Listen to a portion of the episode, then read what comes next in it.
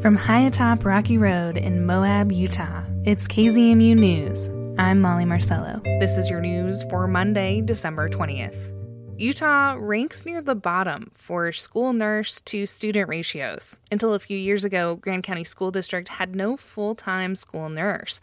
Justin Higginbottom speaks with the only nurse in the district about her work and why it's important when I finally got this office, I was just like, hallelujah, I have an office with a door. And it's like. Mary Frothingham first started working in Moab in 97. She ran rivers, waited tables, and worked for the Park Service. In 2005, she took a job with the school district to help with tobacco prevention. And it was at this gig that something sparked for her. Kind of some of my interest in nursing was sparked back then in working with some of the low income, high risk kids, recognizing a lot of the unmet health needs in young people in our community. Frothingham went to nursing school, and when the district's first school nurse position opened in 2019, she jumped at the opportunity. I grew up in a place where every school had a school nurse, and that was just sort of the norm. Utah ranks near the bottom for school nurse to student ratios. The latest data is from 2019, where the Utah Department of Health reported nearly 4,000 students to every nurse. The federal recommendation is one nurse for every 750 students. But as far as having a healthcare professional in the schools, that was not part of the culture in this community. And I recognized then what an impact a nurse could make for supporting health and wellness in schools and the community.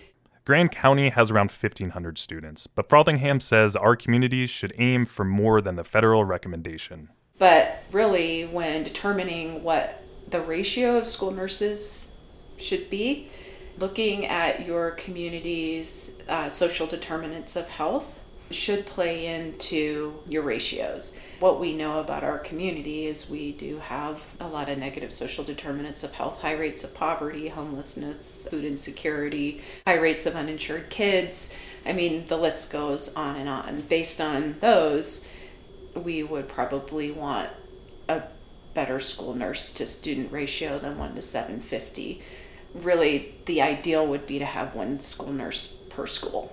A bill in 2019 provided millions in funding for school nurses and counselors, but the focus was more on mental health, also important. Every campus now in the county has a therapist.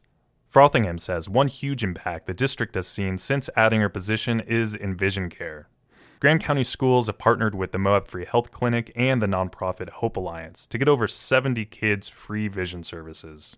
I'm constantly identifying more kids that need services, or just as an example, a, a student I screened yesterday, and when I looked him up in the records, noticed that he had a couple of siblings, and I looked in their records, and two of those siblings I had screened two years ago with lost or broken classes. And when I called the parent, you know, those kids still hadn't been seen. So I got three kids plus the parent into the clinic to get vision services. I had no idea. It's low hanging fruit like eye care, where even one nurse can make a difference. I mean, that's obviously like just a basic basic thing kids need to learn if they can't see they can't learn and it's so it's such a simple thing to treat relatively inexpensively and it can make a big difference in in their ability to learn and when you think about disadvantaged kids it's all those all those little things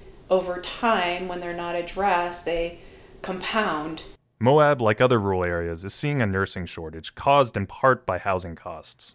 Hospitals are having a hard time finding skilled healthcare workers to move to the area. So Frothingham doesn't guess she'll have a new colleague soon. Justin Higginbottom for KZMU News. In 2020, archaeologists found a monument at a Utah internment camp that imprisoned Japanese Americans. The prisoners there built it for a man killed by a guard. But earlier this year, the Topaz Museum removed it with a forklift before informing the former prisoners and their descendants. The Japanese American community was crushed. Some were angry, but now they're trying to find a path forward. KUER's Sonja Hutson reports from the former Topaz internment camp near Delta. Topaz is now an empty, dry desert landscape. There are just the foundations of buildings left. But 80 years ago, it housed 12 of Nancy Ukai's relatives and a 63 year old man named James Wakasa. We're retracing the route that James Wakasa took um, after dinner on Sunday night, April 11th, 1943, and he was walking his dog. It was nearing sunset when a guard shot him in the chest a few feet from the fence. The soldier was later acquitted in military court. Stories flew around the camp that he was deaf and maybe couldn't hear the guard's warnings, but some accounts suggest he wasn't. The image of him as this old deaf man who was a bachelor and a chef but he had a full life. He traveled a lot in his barrack. They found Mexican pesos. He lived in New York. I think a lot of that humanity was lost in the retelling of the story. A group of prisoners built a monument out of a large stone in honor of Wakasa. Camp officials ordered them to destroy it, but in an act of defiance, they buried it where Wakasa had died. Ukai is also a researcher and a writer. Last year, she found a map in the National Archives that showed where he was shot and wrote an article about it. Two archaeologists saw the story. They came to the desert and found the top of it sticking out of the ground. It was like, oh my gosh, this message from the past, which represents civil rights, defiance, resistance, felt incredible. And also that they were trying to remember a friend, and then that history was literally buried for 78 years. After Ukai and eight other former prisoners and descendants walked to the spot where Wakasa was killed, they held a ceremony for him.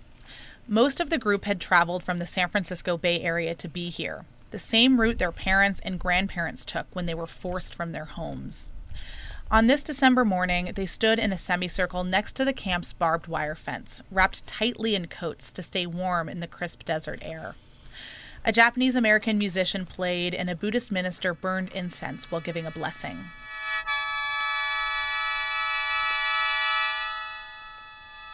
During Wakasa's 1943 funeral, the prisoners didn't have fresh flowers, so they used paper ones.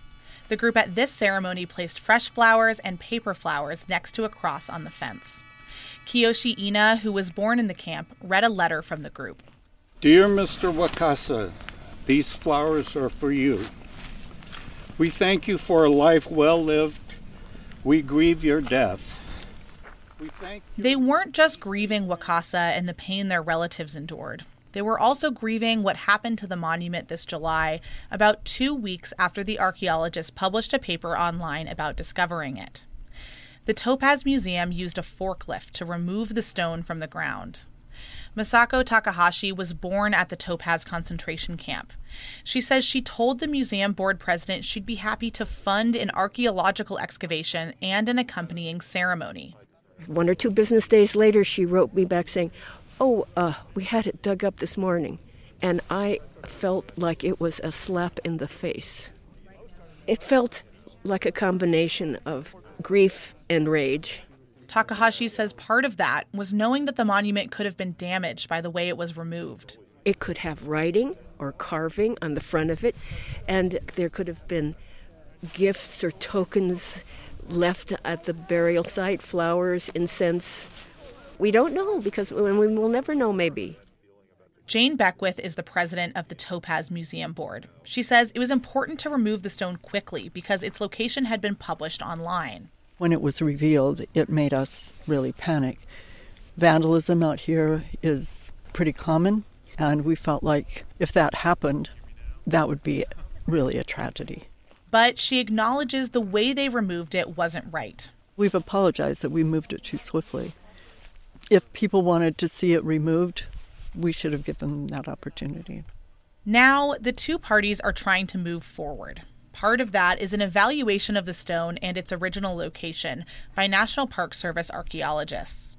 The team will compile a report for the descendants and the museum, which they can use to make a decision about what to do with the monument. There's still a lot of healing to be done, but Nancy Ukai, who first found the map that led to the monument's discovery, says this day brings them closer. Healing means learning the truth about the land here, the artifact, the archaeology and meeting people and working together to learn that is a form of healing.